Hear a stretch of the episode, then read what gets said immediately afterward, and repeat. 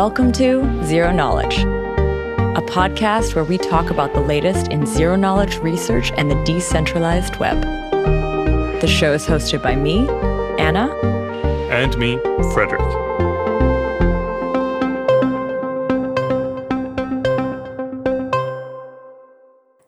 Hey, so before we start in, I want to speak to you briefly.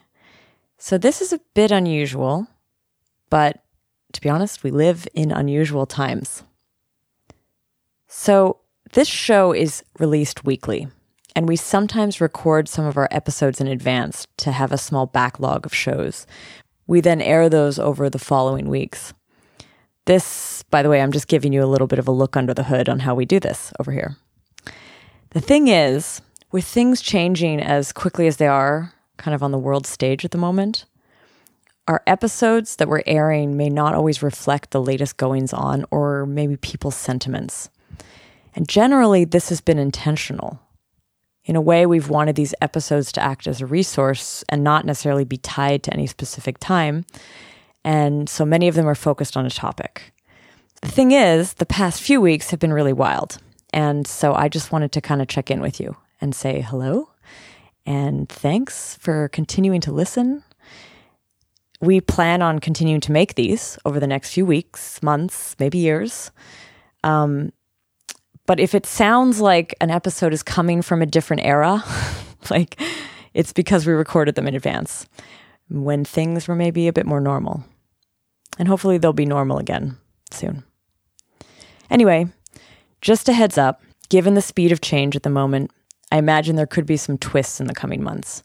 For example, the Z K Summit, the event put on by this podcast, of which I've done four, can no longer go on as planned for the fifth edition.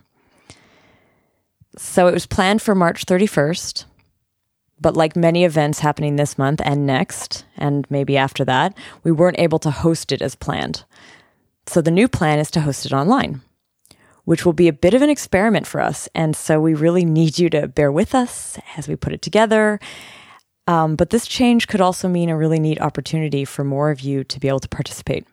So I'll be sharing more about this over the next few days and weeks. If you already have a ticket, you can get refunded, as there will be a, like a new cheaper ticket for the online version available. If you want to keep your existing ticket, that would actually help a lot in recouping some of the funds that we've lost on the in-person event. For this, I will definitely create some special bonus content, like thinking maybe we make an extra meetup or something like that. So yeah, just keep that in mind. If you have never heard of the Z K Summit and you're interested, well, please send in an application. I will share the link in the show notes. Once you've applied, I can then send you a link to the online version's ticket. Um, yeah, I think it's going to be really interesting. I can't wait to see sort of the regulars who come to the summit every time. And I'm also excited to see if we can, you know, have some new participants join us this time. Yeah, so hope to see you there. Back to this episode. This week, we chat with Galen from the project Urbit. We recorded this a few weeks ago. It's a somewhat controversial project, as well as being a really interesting one. We spent most of this episode figuring out what Urbit is, and then at the end, we chat a little bit about what makes it a bit of a lightning rod. It's not necessarily a blockchain project, and it's not necessarily zero knowledge, but we were curious, and we hope you are too.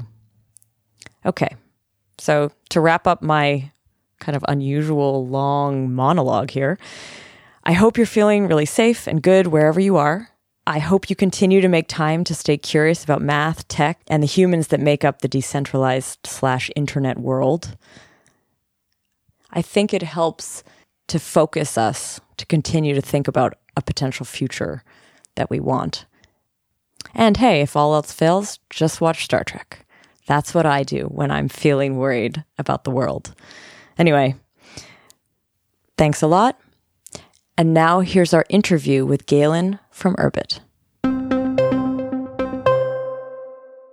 So today we're sitting with Galen, who's the C E O of Tlon. Tlon is the company that works on the project Urbit. So welcome to the show. Thanks for having me. And we have Frederick over in Berlin. Hello, hello. In this episode, we wanted to explore this project, Urbit. And Urbit, as far as I understand, is not a blockchain project, but is very similar to a blockchain project or lives in the same world as a lot of the blockchain stuff that we've talked about. And I think both Frederick and I are really curious to find out a little bit more about what this project is, what it plans on being, and if there are connections to maybe some of the other topics that we've already covered on the show. Yeah, so maybe to fill in how we overlap with the blockchain world first, and then we can get into like what Urbit is concretely and why it matters or why we think it matters. Uh, so in the simplest terms, Urbit is an identity system and an operating system, or what we call an operating system. It's really an overlay O S. So it's a piece of software that runs on any Unix machine with an internet connection. To log in or authenticate with that O S, which also runs its own network, you need an I D. That I D is registered through a series of, or like a suite of Ethereum contracts. Those are live and deployed.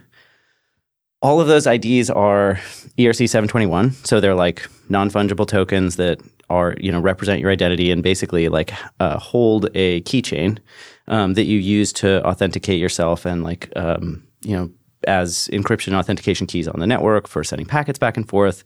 There's kind of like a hierarchy of keys for how you secure that identity. We can get into what that is. So there's definitely overlap at the identity level. And then the operating system at the very lowest level is a determin- is like a single function. And that function is deterministic. So your Urbit is like a pure function of its state, which of course is something that anyone who's familiar with blockchains is like, that looks like a little bit like a blockchain. Urbit doesn't do consensus. Like every node runs independently. But because they all share the same computing model, it's really easy to share programs, like send data back and forth, and you get all these kind of like higher order benefits, which are also a little bit like people are familiar with from these sort of more like global computers where they all share the same state. So Urbits don't share the same state. It'd be really easy to build a blockchain on top of Urbit.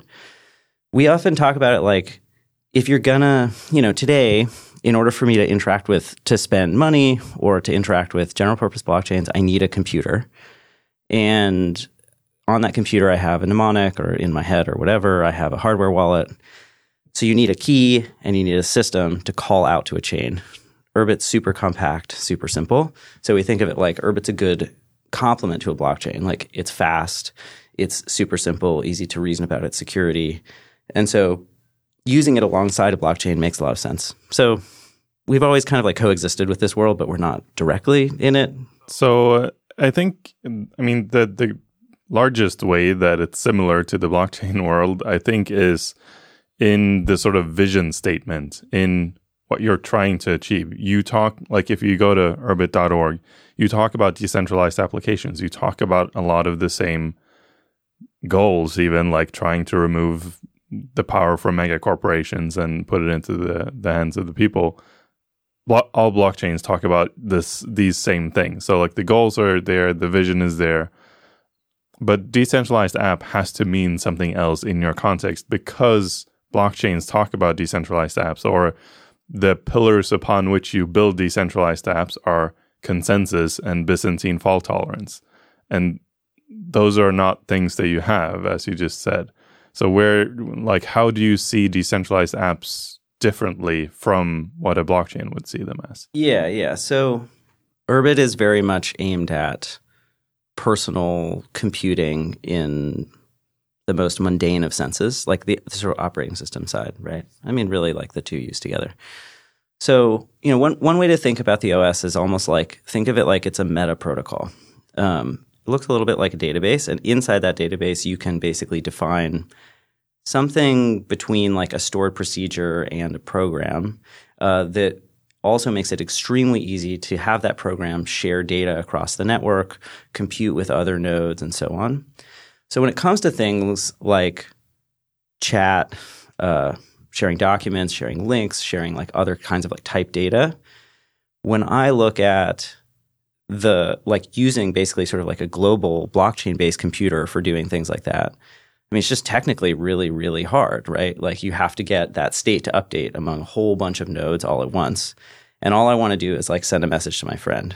So Urbit sort of like takes just like another approach to, because our goal really is to like solve the like personal computing problem, like one Urbit node, one person. So this thing needs to store your data, do your computation. I think you can think about building an Urbit app on the O S side as kind of like you define a protocol and then build an interface for that protocol. It comes with a number of protocols kind of out of the box, and you could like build new interfaces for the existing ones. So it's a little bit different than, I think when I think of like really canonical, you know, blockchain-based uh, decentralized applications, ones that like really, really need a blockchain, something like Augur, Gnosis, uh, things that require global consent. They they need to be secured by global consent. It makes a lot of sense to use a blockchain.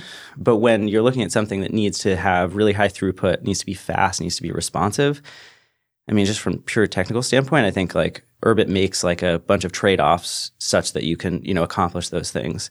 And I think then it's also, the thinking is sort of like, well, if you needed to send money as a part of a message or, you know, register a vote or whatever it might be, where you need trusted computing, like where you need a blockchain, then you should just call out to the chain, like have Urbit handle the, yeah. uh, you know, signing and sending of a transaction, if yeah. that makes sense. The thing is though, like Urbit as a project and the concepts around it, it started like kind of before Bitcoin, yeah, yeah. right? How how old is the project? So the project started as like a personal kind of like independent PhD in two thousand two is the sort of reported number. Yeah. I think like I always like, uh, I'm like, you know, no one really knows. You could think of it like Urbit walked out of the desert in twenty thirteen and no one knew like where it come from. Uh, so yeah, Cur- Curtis worked on Urbit as an as independently for quite a long time. Um, he built the kernel for the first mobile web browser, which I always think is kind of like important context. It's like someone who worked on basically getting a bunch of, you know, uh, devices with a lot with under terrible latency conditions, right, to figure out how to compute together. And I think he looked at that problem initially and was like, this is a nightmare. This is really, really hard with the existing stack. I think I could rethink this, and then disappeared for ten years to to think about that problem. And so I found Urbit in twenty thirteen once it was sort of like a basic prototype. I see. So it's more like the origin story puts it yeah, starting a little bit back before. There. I mean, you have at- to think of, you know, Bitcoin. There was already, you know, eGold or whatever, right? There are like early digital cash projects have some of the the cipher. It doesn't predate like the cypherpunks or anything crazy like that. Uh, but yeah, Urbit's, I think actually there's a blog post. I should know this, but the truth is I actually don't. Uh, or I don't know the exact dates, but I'm pretty sure the blog post describing the P K I model. So we talk about Urbit address space as digital land because um, it's sort of like bundled into blocks of increasing size. There's no mining. It's you can think of it almost like it's pre-mined as sort of an existent distribution scheme we can talk about. That model, I'm pretty sure, was documented and published either, I think, before Bitcoin, the Bitcoin white paper. Um, so I don't know. I always think of them as kind of like coming out of the same like primordial cypherpunk soup or something like All that, right. uh, but with just like slightly different goals. Yeah, I, it's it's funny, like my first interaction with Urbit was probably twenty fourteen, fifteen, something like that. And um, it was like me and a friend. This is probably at like Fugue or something. Yeah, exactly. So it was me and a friend sort of found this project and we started digging and it's all this crazy shit, all these compilers and like odd languages and like lots of stuff to geek out on. And you download this thing and you run it and Um, it, it's basically I R C, but you have some unique I D assigned to you. And it was like, okay, like I, I don't really understand what's going on with like behind the, it's I R C. That's cool. But it's like, I, I know there's a lot of shit here, but I, I, yeah. I, I don't exactly know what it is. Um, yeah. But it was, it was still a cool thing. And, and you sort of, but even then, like the, um, vision was there to, to our large, and like the, the website back then talked, you know, about sort of this O S and a global computer that replaces everything, and like everyone will just live in their orbit, and like you won't interact outside of it, and like I don't know yeah. stuff yeah, like yeah. that. And then you went in and it's chat, and yeah. so it's, it, it was a weird contrast, but it was it was still cool. Yeah. Anyway, I, that was just a random story. Uh, my my question, we kind of links so, into it's this. A, it's actually like an impo- almost like an important. It's good context, I think, it, for people to know even like what the state of the project was at that point, because I do. It's like evolve the way that Urbit has evolved is important. But yeah, yeah, go go go for it. Yeah.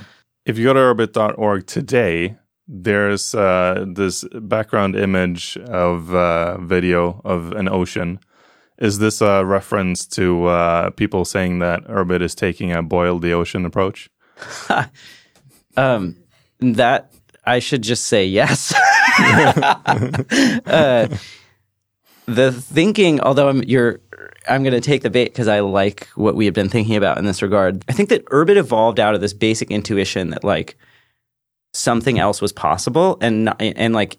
I think definitely Curtis and many of us really in the early days, like not totally sure exactly what that looked like. But everyone who worked on Urbit came from, like had a very technical or had a lot of experience with existing technology and a lot of like frustration with it basically. Like it was like, this just doesn't sort of match up with the values of kind of like basically like the early computing movement, right? Like computers were supposed to be these really wonderful tools, and why am I stuck talking to people on Facebook? Like that I can't really extend or change or do anything with. It just felt like extremely restrictive. And if you follow that rabbit hole all the way down without dragging everyone through that on this podcast, like I think that, you know, the sort of terminal thinking is like, okay, actually this is a technical problem. Like let's not get into what exactly you want the user experience to be like, but at the end of the day, like if someone is running the server for me, they're like deciding how I'm going to compute, like how I'm going to interact with people, how long my data is going to live, so on and so forth. And so that technical problem is a big problem. So you, you're basically thinking like everything that we put on top of Unix to make the modern internet work is not going to work. Like we're going to basically throw that away and start over, which is a totally insane thing to say, but maybe also we would I would tend to think actually probably true. Um, and it's, so it's a huge there's a huge amount of technical work there, and you're like, all right, I got I got enough stuff to fix. You know, we'll just we'll figure out exactly what people do with this later. Uh, but we know that it has something to do with like it's going to you know inc- it's going to uh, sort of absorb a lot of your daily computing sort of uh, experience.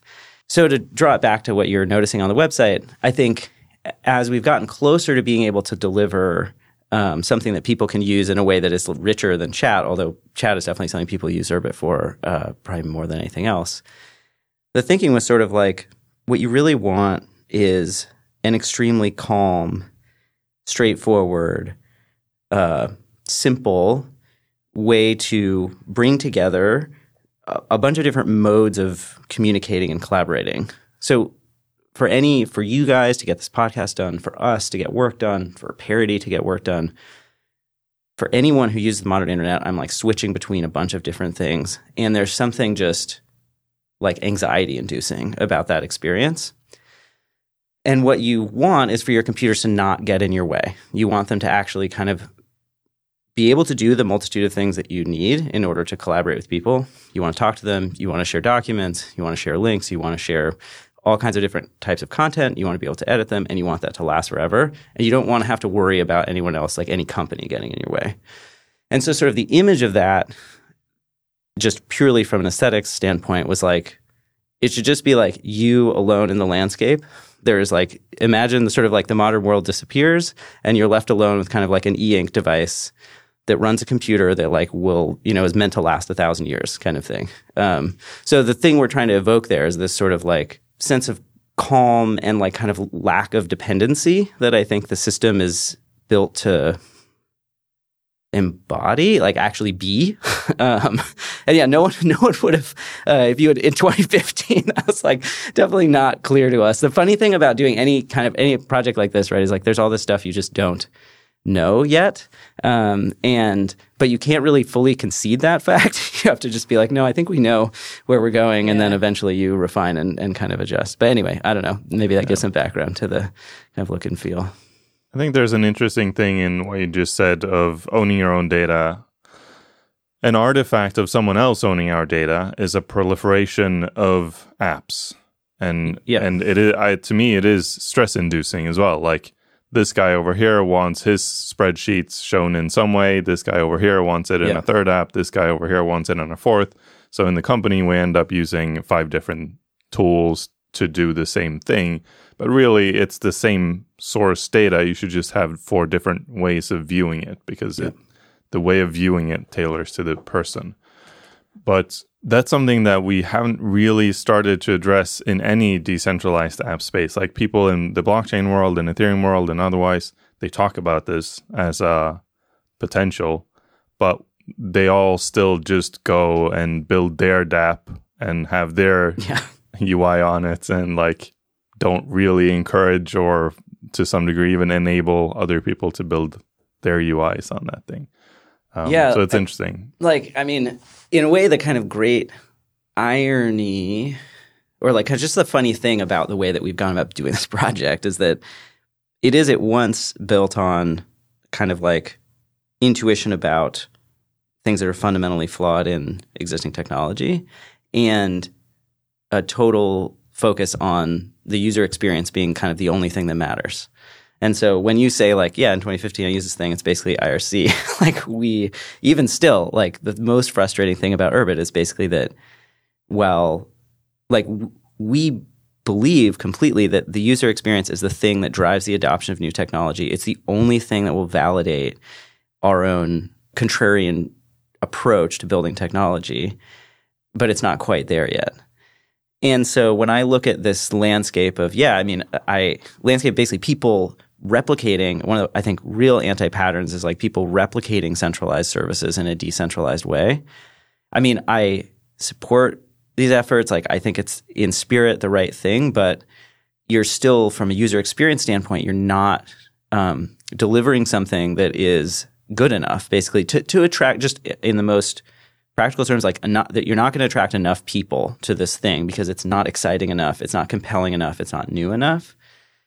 Like that's just like the single hardest problem. Like if you can actually deliver a new experience of computing, then all of these kind of like protocol issues, these these things will go away because people will actually want to use something that, you know, works in a particular way, delivers to them a new user experience. And yeah, I'm sort of stubbornly feel like the only thing that matters is unification. Like I need I, I just, if you add another app to my home screen, like you're not making my life better, basically. Like you need to remove, I want this stuff to go away. I want to actually get simpler. And if you can't make it simpler, then you're not, you haven't actually solved a problem necessarily. And yet when it has been made simpler, for example, like Google kind of taking over a lot of the, you know, taking over the email, taking over the docs, taking over yeah. whatever else. Search, well, I mean, search was first, but taking over what they've taken over. We're still sort of assuming that that company, I mean, we know that that company is then going to own everything. Right, right. And yeah. I guess that's like, they're giving you the simplicity part. They're right. saying like, oh, well, you know, everyone will have an account. Everyone can log in. It's a little bit easier than like doing these other kind of apps right. where you'd have to share anything. And yet, um, yeah, they're not really going to offer you the chance to own it. It sounds like you, like here the focus is really on the ownership. I think it's like... We think of like the sort of guiding design principles are, you know, Urbit Ur- should be simple to use for an ordinary person and as to understand as a developer. It should be durable. It should last. It should outlive you. Like it should last forever, and it should be yours. It should belong to you in, in every way. Mm-hmm. So you want to you want those things to work together. I mean, fa- Facebook's always like a simple example, right? Because there are all these other social networks. Facebook won because. Like purely on interface, basically, right? It's like it was simpler, it was more straightforward, it was cleaner, and people I remember originally you thought it was private. It yeah, was yeah. introduced as private. Right. You got to choose who saw what, whereas MySpace you didn't, and Friendster you didn't. Yeah, that was right. one of the yeah. biggest things that it offered. And I remember, I remember when it came out. That's funny. It was all kind of like about because it was. I feel like Facebook. Yeah, they. It was private. There's so many strange and interesting things about it, but it was, but it was also like you're this small community. It was all about yeah. this small community, um, which I like think about a lot. We think about a lot because that feels like the thing that has been somewhat erased from the internet. Uh, but I think that in the sort of Web 2.0 era, the big winners were ones that won on user experience, and we traded, you know, privacy and sort of durability or control for really good user experience, which I, I just am like, that's a totally sensible trade, actually, from a kind of economic standpoint. And I think that's kind of just that that's the challenge to anyone who cares about ownership or decentralization. You have to like see it as a feature. You have to be able to deliver it as a feature, like as an end user. Someone has to be able to sense materially that that is doing something for them. I think in the case of, and so when I look at like, certainly with Bitcoin, like Bitcoin does make, in very certain cases, it does make your life easier, right? Like it's it's delivering like a very straightforward feature of maybe remittance, or if for many people, obviously, store of value. It's on that, on, you know, on those two verticals, it's like it wins unilaterally, and that's why it works. And it doesn't matter, the, the interface in terms of like, what do I use to log in or authenticate or whatever, doesn't really matter. It's just like technically it wins. Um, but I think outside of many of those things, or like outside of those things for Bitcoin, there might be a few for Ethereum. The effort has to be at like, you know, at the kind of like at the level of an ordinary user. Like people have to start to think about it in that way. I think sort of like people in this space have to think about it that way. I think that's how we try and think about it, um, in order to like just like be broadly successful. And I fully concede that we're not there yet, but I think that's like how we try and think about it. Uh, getting closer, I think. I um I want to start jumping into the tech and talking about yeah. what yeah. it actually is. But before then, I just wanted to throw another anecdote at you because I, yeah. I think it's um, also a potentially interesting conversation. I, I was at this uh, W A S M conference, and uh, you, you make some references, again, in your website and your F A Q. F A Q is pretty comprehensive, by the way. Um, Thanks. And you make some references to W A S M as sort of a core to- core sort of foundational technology. Um, and there was this guy at this conference who who said, you know, laid out this vision of uh, we're going to build everything on W A S M. W A S M is going to be like the, the foundational V M that, that every machine runs, and then we just build one unified O S on top of W A S M, and then apps on top of that, and everything will be great. And I went, uh, you know, raised my hand and I said, what you're describing sounds very much like Urbit. And his reply was, yeah, but I live in the real world. Yeah. And I imagine that when you started this and started building everything from scratch, you, you like what I'm picking out from what you're talking about, you did this because you live in the real world, or, or that's what yeah. you see, right? Where, yeah. no, no, no, the real world has a bunch of shit and we need to like start fresh. Um, and this guy is like, no, no, I live in the real world because like W A S M can interact with what what exists and whatever. What's what's what's your thoughts on that? Uh, yeah, like we'll see, basically. I think that's that's kind of a totally fair, um, I think it's worth maybe understanding. There, there's there... They come from different, the motivation uh, is very different. I'm going to like concede that I'm not, my familiarity with W A S M is probably not, um, you know, could could be deeper. Maybe you can you can correct me potentially. But the primary motivating idea behind the Urbit V M, Nock, is basically that you never, ever, ever, ever, ever, ever change it. Because you never change it, you can ship upgrades to the system over the network forever. So if I have an Urbit today, and actually, hopefully later this year, um, we're going to try to effectively guarantee this. Um, and I put it in a drawer for five years, and I plug it in again uh, in, yeah, like five years later. It'll just upgrade itself until it works again.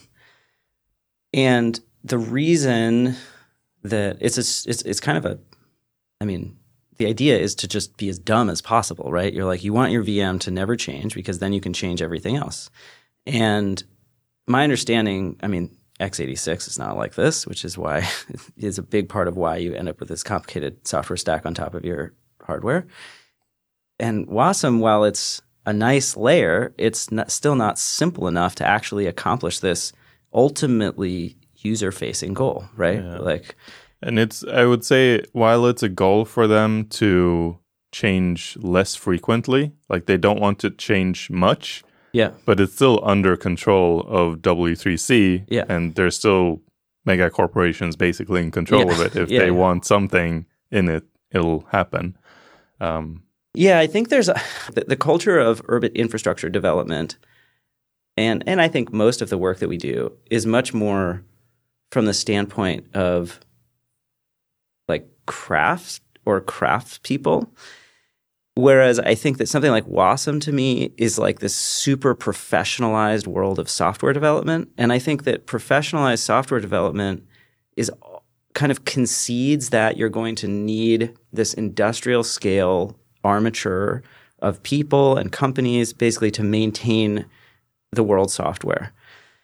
And our approach is like, you know, if you make it really, really simple, if you make it really, really well, then maybe you actually don't need that. And that's much more in the interest of the consumer, of like, or of people, because then they can actually potentially understand the tools that they use and improve them, which I would argue much better reflects the physical world that has far outlived any of our technical tools. And I think these are just totally different attitudes. Um, and the thing that bothers me is ultimately that when you build a really complicated tool, it's like, who is going to maintain that thing? And if it means that, yeah, giant companies have to maintain it, I mean, it's not out of ill will that I don't want that. It's like, I just, I just, how do I know whether, how that's going to last, or how they're, what's going to happen to their, um, you know, sort of profit motives? Like, what's, wh- where is this thing going to go? It's hard for me to reason about. So I think it's re- it's then reasonable to be skeptical of, of like how those things might evolve. And so, yeah, our attitude is like, no, make it as simple as possible. Make it as understandable as possible for everyone who uses it. They're just totally different things. And we may be, you know, maybe impossible, or maybe we may we fully concede that we might be wrong about that, but seems like a good idea, basically. Mm. We'll see. Yeah. So I think next up we wanted to move a little bit more into the technology yeah. of Urbit and what it's made of. You, I think in the introduction you did mention a few pieces. Yeah, yeah. There's a clear like focus on identity yeah. technologies. There's a focus on, like, you kind of called it an overlay O S. Yeah. I, I when you said that, I actually made a little note. I wanted to dig into what that what you think of when you say that. Yeah. Um, and then yeah, there's a few other pieces that I think we should explore. But why don't we start there? Sure, yeah. Why don't I just give kind of like an overview of what these pieces are technically, how they fit together, um, and try and just be as technically as specific as possible. So um, starting with the identity system, um, the identity system was actually originally a part of Urbit itself. Urbit was just the software package you installed on top of, of Unix. We found that in order for us to actually deploy this thing and let people own it, Urbit itself would have to be totally secure, which is a really tall order, um, given just the scale of what we were trying to accomplish. And this thing called Ethereum already existed, which would accomplish exactly what we needed to do. And by factoring out the identity system, we would uh, end up with something that's totally general purpose and reusable. So an Urbit I D is basically just a number. Think of it as like any number between zero and four billion. So what we want for an ordinary user is effectively to have like a username and password-like experience. You have this name that sounds like a name in a foreign language, like Ravmel Ropdile or Sorg Namtiv, or they're these strange synthetic names. They're pretty easy to re- remember. Each one of them is a number under the hood, right? We just take the number and turn it into something you can remember. The lower numbers issue the higher ones. So at the very top, there are two hundred fifty-six what we call galaxies. Galaxy each issues two hundred fifty-six stars. A star each issues sixty-five thousand planets. Simpler to think of um, in base two, so it's just two to the eighth, two to the sixteenth, two to the thirty-second. There are also moons underneath planets. There are two to the sixty-fourth, which is a gigantic number, um, moons. You can think of it sort of like galaxies are kind of like um, the root D N S nodes. Uh, they're the, the core infrastructure of the network. They actually can vote to upgrade the rules of the identity system. Like, that's sort of built into the Ethereum contracts. Stars are kind of like your local I S P. They help do peer discovery. They probably provide services to individual planets. And then planets are for individuals. And moons are for their devices. So the way these this distribution works is that a effectively like a sponsor node assigns uh, your – like sets the initial keys – and then you perform every subsequent key update. So that's how I can kind of like give you an I D. Uh, and then, of course, from then on, you're, I can't take it back, right, if I'm a star and I give you a planet. Um, you need a sponsor to be on the network. We can talk about how the O S uses this scheme, but it could be used by anything. By sponsor, you mean like an existing user needs to yeah. send you something. An existing super node needs to just acknowledge that you are sponsored by it. Okay. The design of this system is motivated by two primary things. Um, for any P K I or identity system to function in a decentralized way, you need some way, some fundamental way of preventing sybil attack, right? Preventing um, identities from being reused over and over, effectively to combat spam and abuse. So by making it finite, we say, well, they by default should have some value, and that value should be above what you would make spamming or abusing the network. And you also want the network to be somehow accountable. You want there to be, you want it to be like the foundation for reputation systems. It's not a reputation system on its own, but you want there to be some way of knowing when I meet a stranger on this network, like the default should be I should trust them at least a little bit, right? Versus like a random I P address. If anyone, for anyone who's ever run like fail to ban or something like that, like a random I P address, you definitely do not trust, right? A random Urbit I D you should trust. Why would you trust that, though? Like, why couldn't it be a malicious uh, I D? Because hopefully it costs them twenty bucks, right? Okay. So a Gmail address, I think, costs, if you go, you know, on the dark web, or I always, I always hate when people say that because it's so vague. You go on Tor and find a marketplace. Sorry, I, was, I wish that's what journalists would say when they talk about the dark web. I'm like, it's so, it's well known what the dark web is. It sounds like something mysterious. Anyway, you go buy a bunch of email addresses. They cost you like, I don't know, twenty-five cents or something like that. There's a price. And so the idea being that if someone has a little bit of skin in the game, they don't want to abuse that address because then everyone would blacklist them.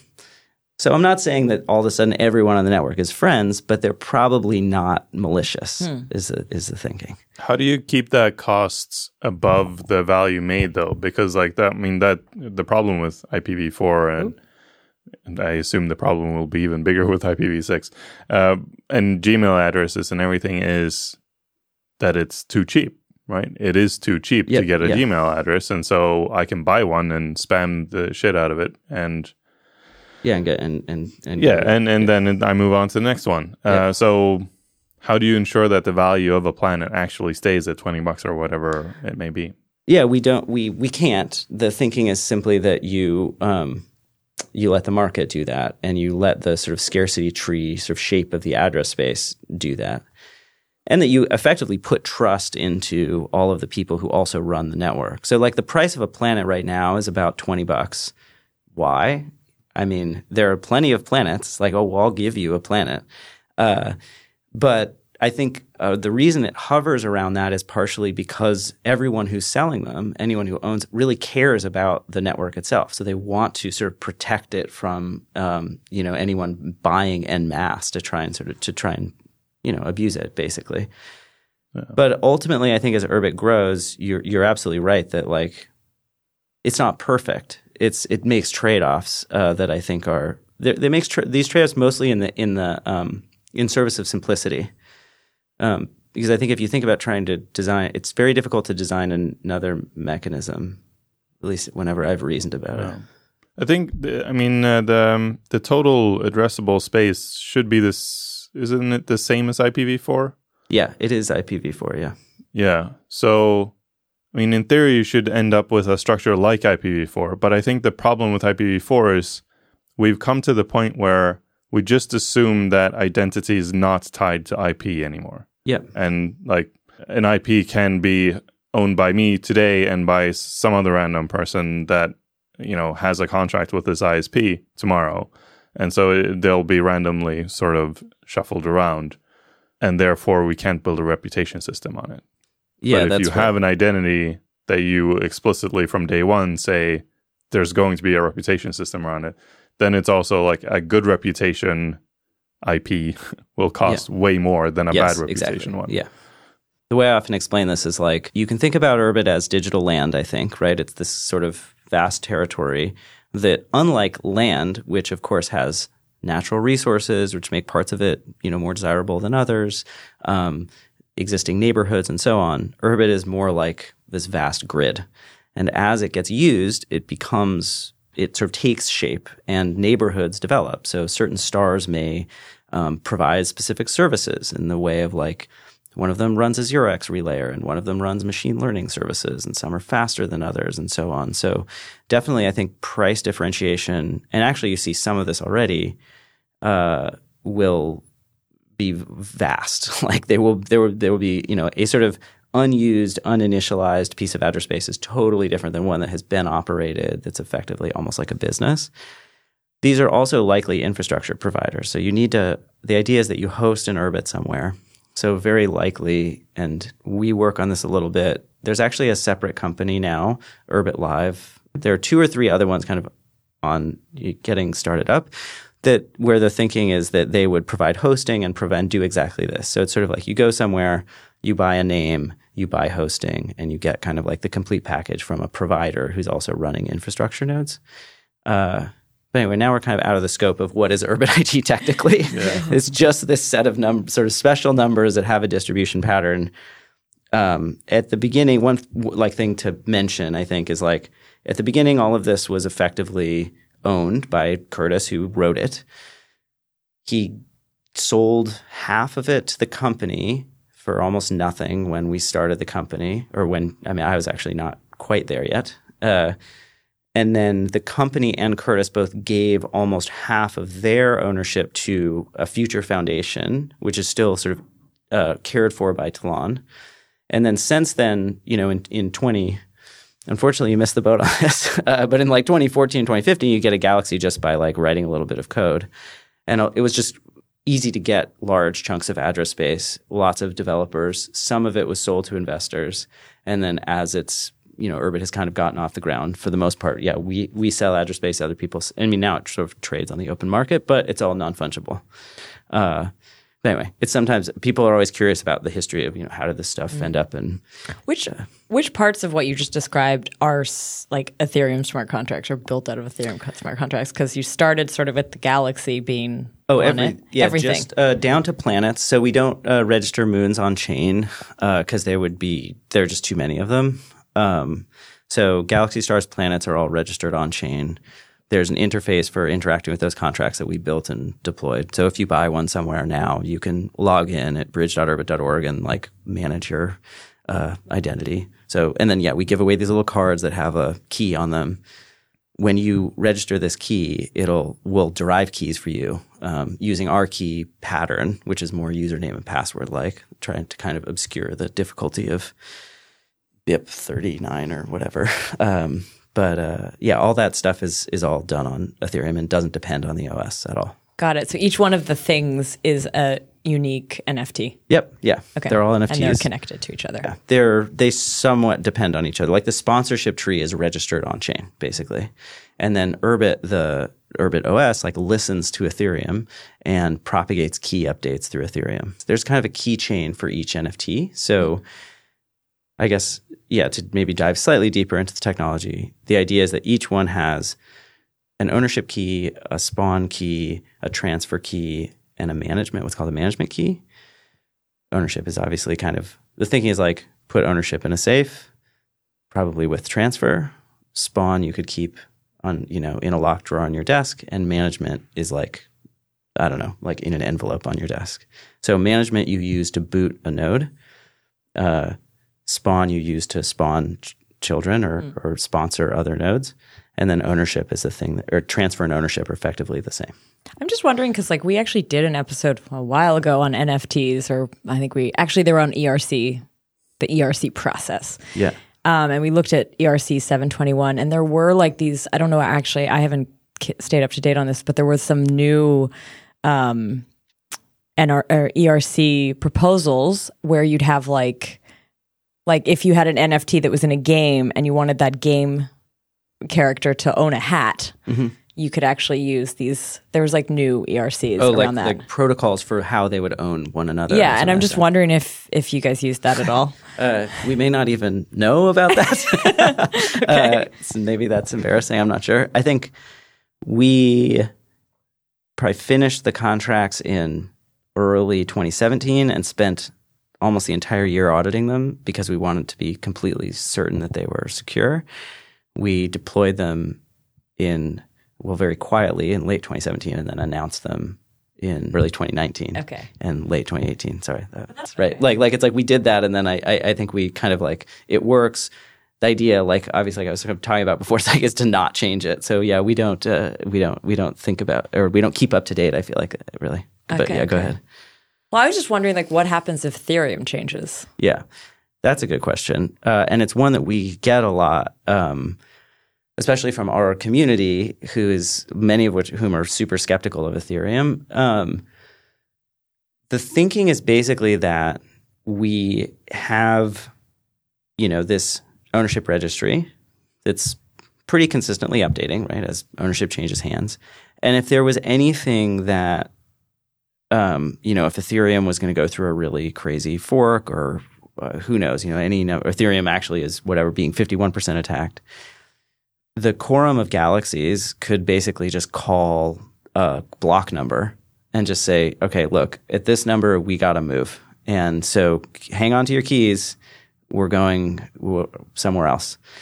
Uh, ideally, we would actually – what we'd like to see is that once there's – you know, when we went on chain, there were about five thousand owners total, maybe like three – somewhere between three and five thousand stars, galaxies, planets. That's obviously like continued to – it's kind of like on a solid linear rise. Um, it's a lot of people to coordinate. But the thinking being that once the Urbit O S nodes are more more of them are online, still a probably pretty good number of them online today, but once it f- felt like you could get consensus from inside Urbit itself, we just moved to Urbit itself.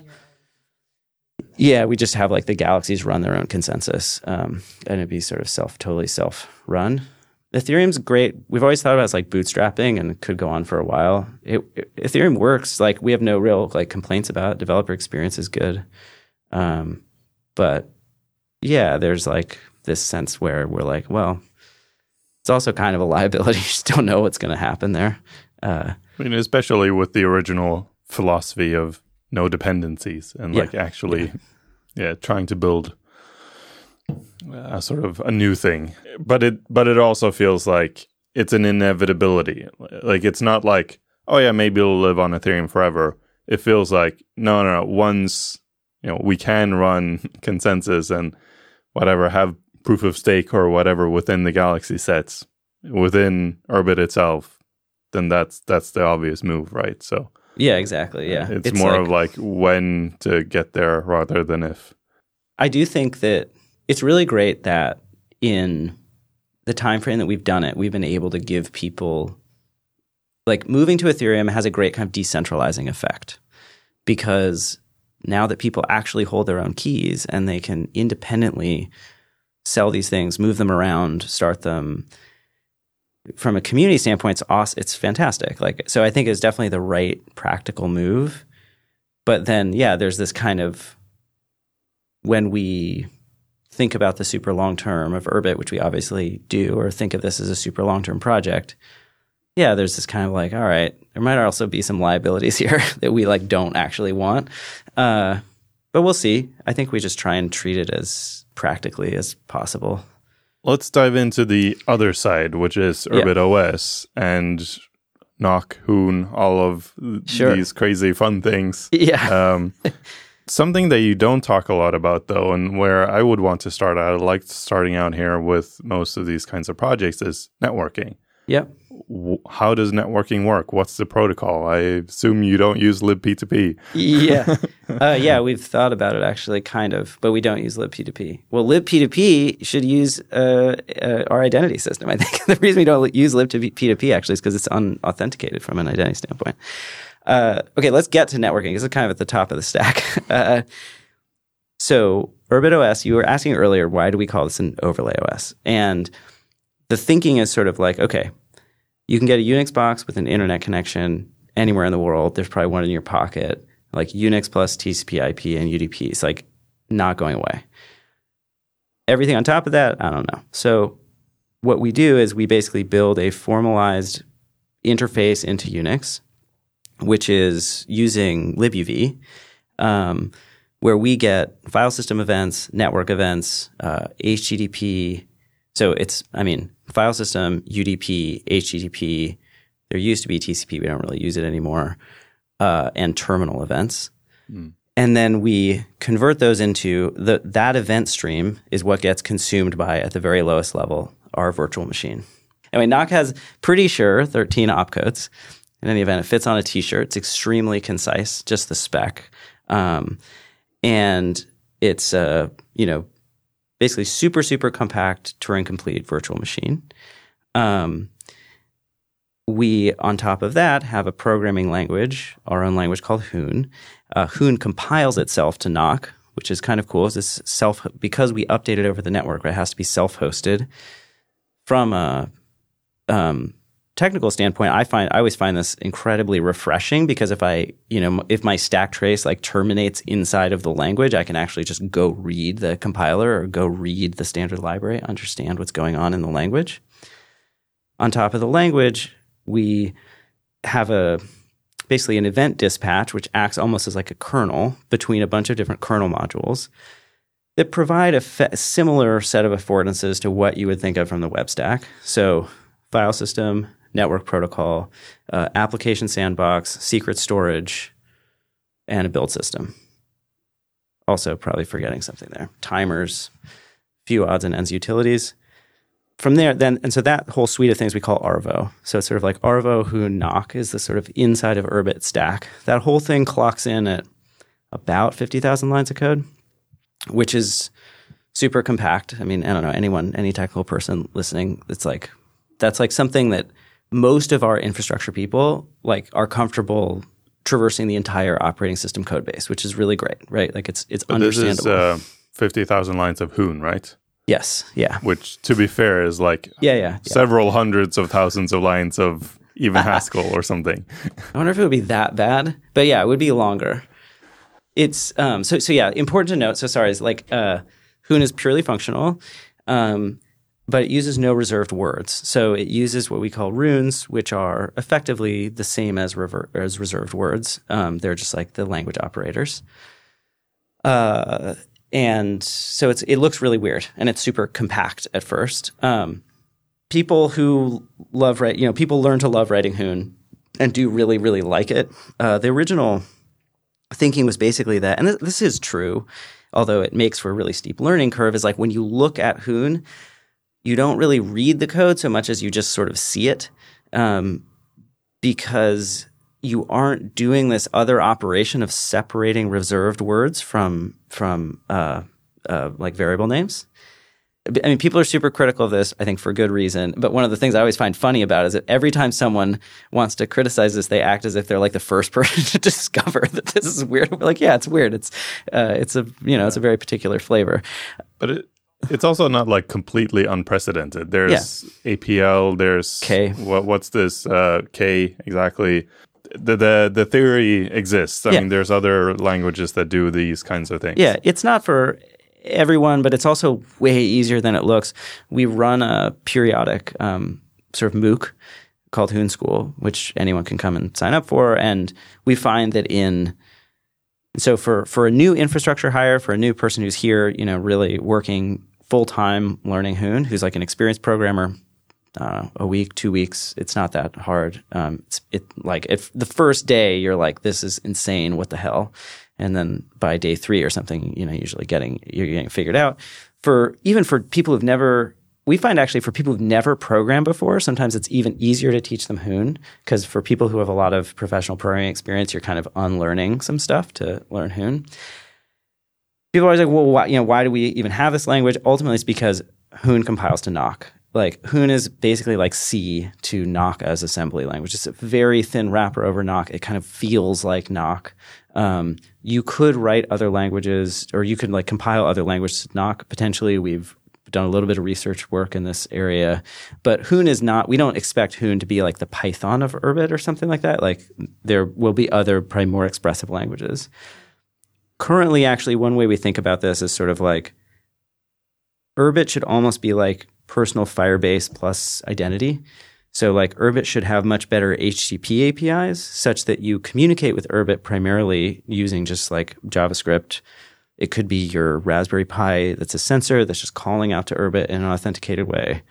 So Urbit has like defined protocols that then you don't have to learn. For most people, you don't learn Hoon. You just like push data into Urbit, pull data out of Urbit, and Urbit is kind of like this dumb event transceiver that just lives forever.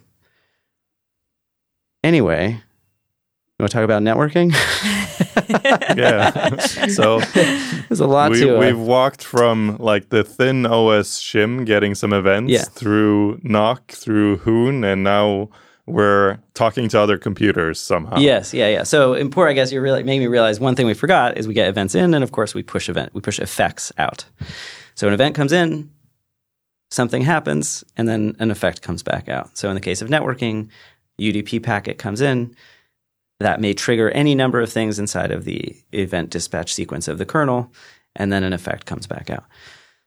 So how do we, I mean, to be honest, I... there's only so deeply that I can dive into the networking stack, but the basic idea sure. is that um, we, because of the way, because Nock is deterministic, and because we use sequence numbers, A I M S, which is what we call our networking protocol, um, it, it can provide exactly once messaging between Urbit O S nodes in a way where, from the standpoint of an application programmer, if I want to operate on remote data, I just act effectively like it's local data. Um, and the networking protocol, you know, sort of abstracts away any of what you would need to know about. Um, yeah, just you don't. You certainly you only think about messages, um, and from an at, at the application level, you only think about like O S level events, and it may be an event that is actually addressed to another node in the network. So the whole point of this identity system, right, is such that I can just say, hey, tell Sorig Namtiv what's up, you know, and the networking layer knows how to go and find that per, like actually can use the I D hierarchy to go find the peer, then can, you know, figure out the underlying I P address and move that over to, you know, get that into effectively their O S at the O S level, and where, you know, the programmer doesn't ever have to really know anything about the about the networking stack. Sounds a little bit like uh, Erlang networking, where like, you have a process I D, and like the programmer doesn't necessarily need to care if that process I D is local or if it's a remote node. Right. It just That's interesting. Kind of resolves. Actually, I'm not that familiar, but people keep telling me that we have a lot of overlap with some with Erlang. Um, so, how does this differ then from LibP two P? Like, how is the – and actually, I don't know if we've ever covered this, but how does libp two p send a message from one spot so, to another? So, I mean, lib, libp two p is – like, it, it's it's uh, an, an agnostic networking protocol, and it's meant to be generic. So, libp two p is really just a little snippet of header data that goes with, like, a connection handshake saying, I'm speaking libp two p with these protocols. What are you speaking? And and you, they can agree on which sub-protocol they talk. Um, they do. libp two p does a lot of peer discovery, though, right? Like, isn't that a big part of it? You still need a hash and an address, but it'll find the other peer?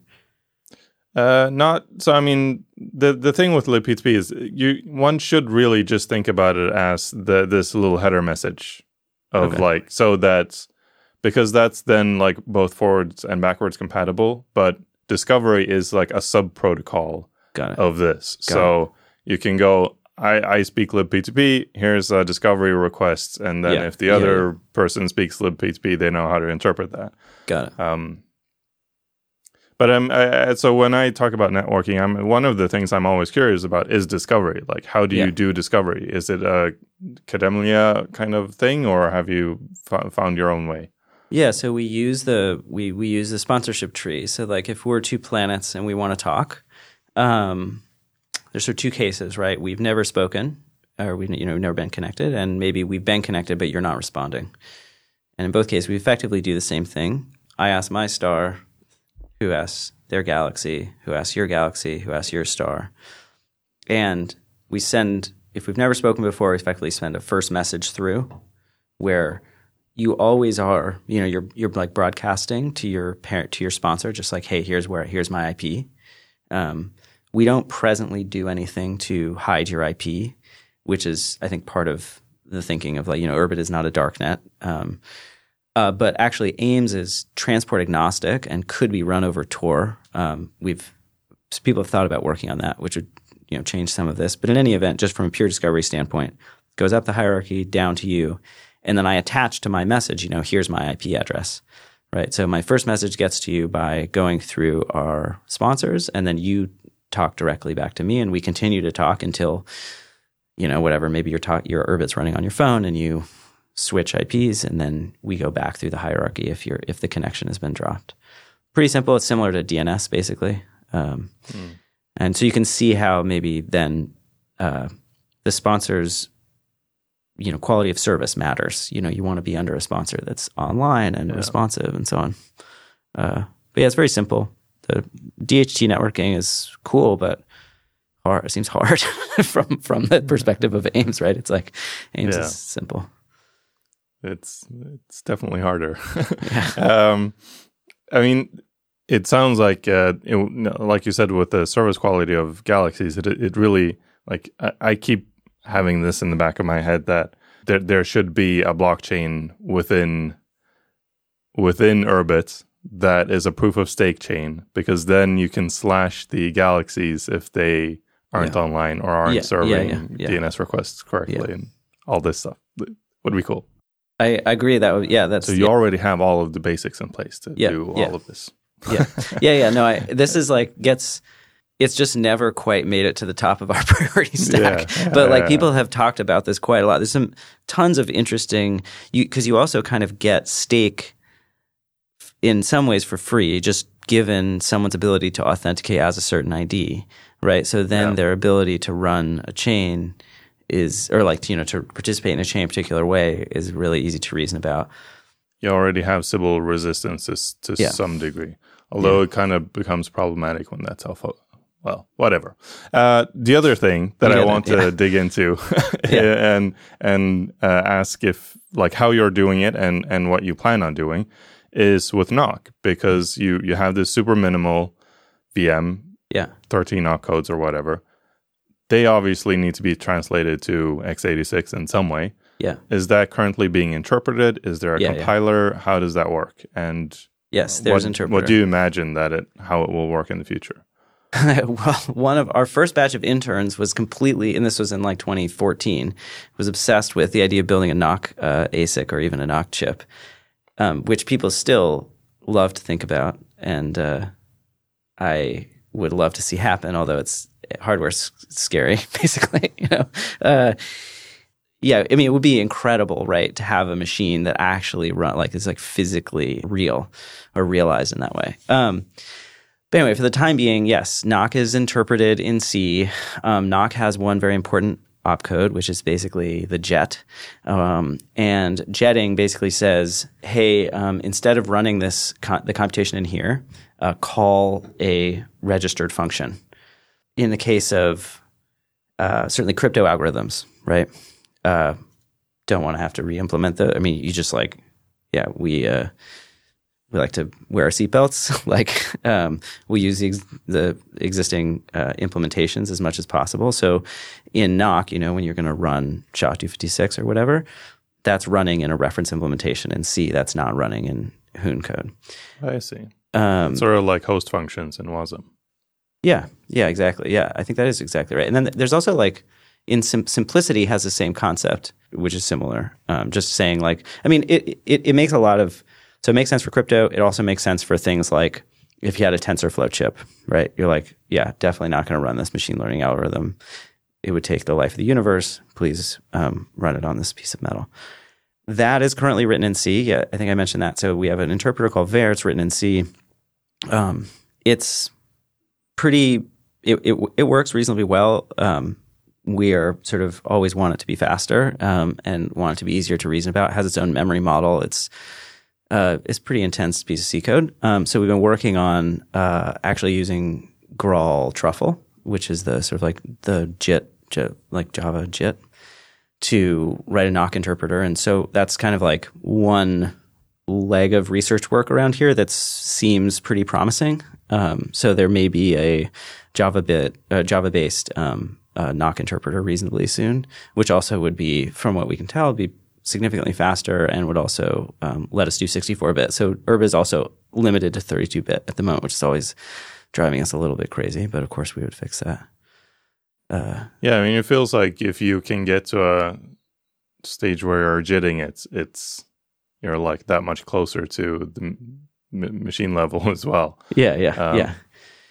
Another interesting like intermediate between running an interpreter on a Unix machine and like having an A S I C is having a unikernel that just runs yeah, the yeah. interpreter, right? And like you're you're still just booting into and Urbit then? Yeah, so we've done, um, we'd like to provide hosting ourselves, if, at the very least for our own Urbit nodes.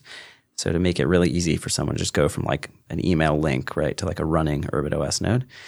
Uh, and so been working on, you know, Kubernetes-based automation for this.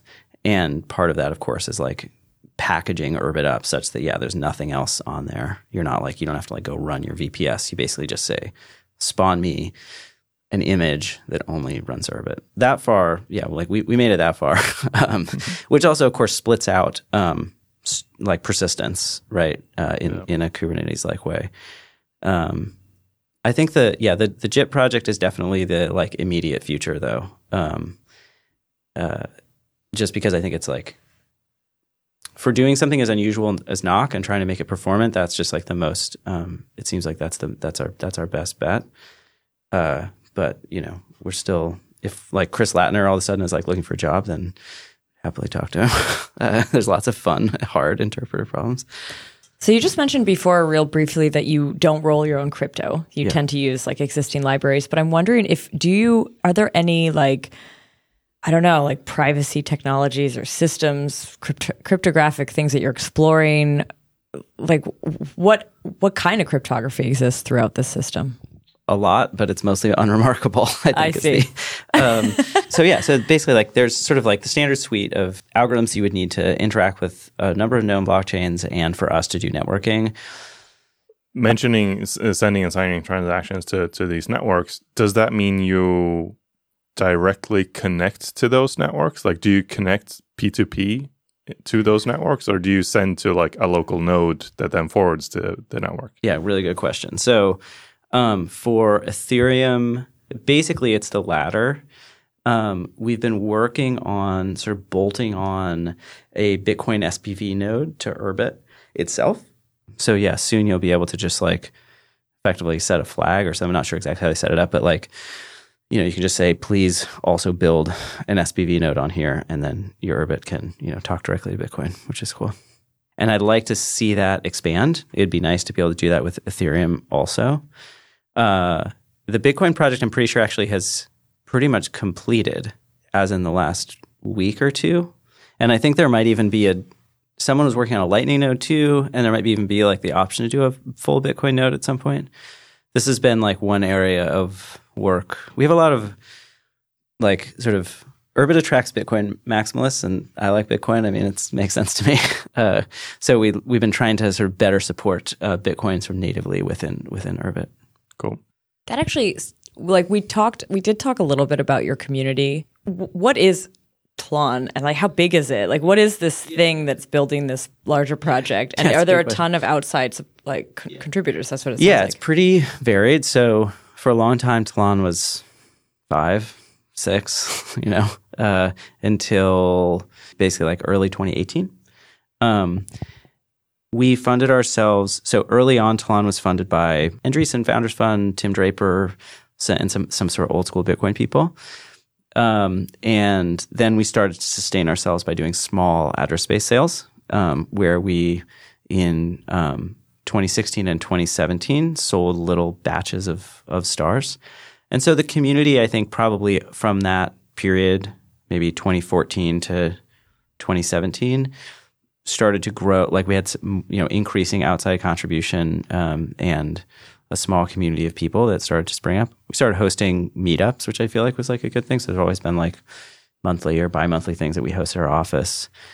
And then, yeah, so in twenty eighteen, we sold a slightly larger chunk of the network privately, um, and we grew Tlon to about twenty-three, and that's about the size that it is now.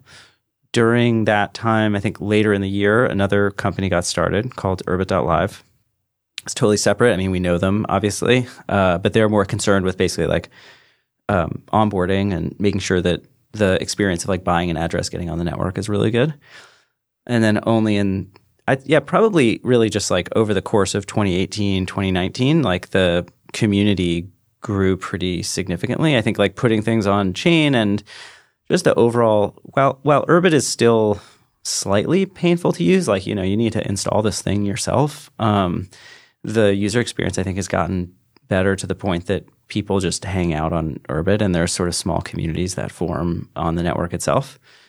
So yeah, we're we're kind of like the primary kernel developer, but we don't even hold, um, I think sort of like the economic incentive has in fact acted as like a decentralizing force basically, right? It's like other people are interested in participating in this thing, and so they've gotten involved either purely because they want to own a piece of it or because they want to build a company around it or whatever. Um, we already talked about Curtis as, as the guy who started this. He had a lot of the original vision of, of Nock and Hoon, and like a lot of this is coming from him, obviously.